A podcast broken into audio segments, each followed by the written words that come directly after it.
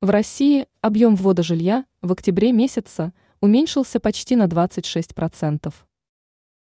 Эксперты по рынку недвижимости Российской Федерации допускали снижение спроса на ипотечные кредиты еще после первого повышения ключевой ставки Банком России.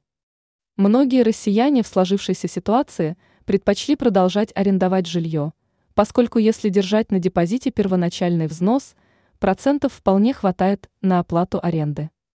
С этой ситуацией уже пытается бороться Центробанк РФ и уже начинают применять инструменты – которые не позволят направить ипотечные кредиты на другие цели. Как бы там ни было, но в октябре случился обвал ввода в эксплуатацию жилья на четверть. Не исключено, что застройщики по старой привычке решили определенные объекты придержать до прояснения ситуации на рынке. Как информирует РБК «Недвижимость», в октябре 2023 года ввод в эксплуатацию жилой недвижимости снизился почти на 26% по отношению к октябрю прошлого года. Нормальная ситуация пока сохраняется только в столичном регионе, в остальных регионах идет устойчивый спад.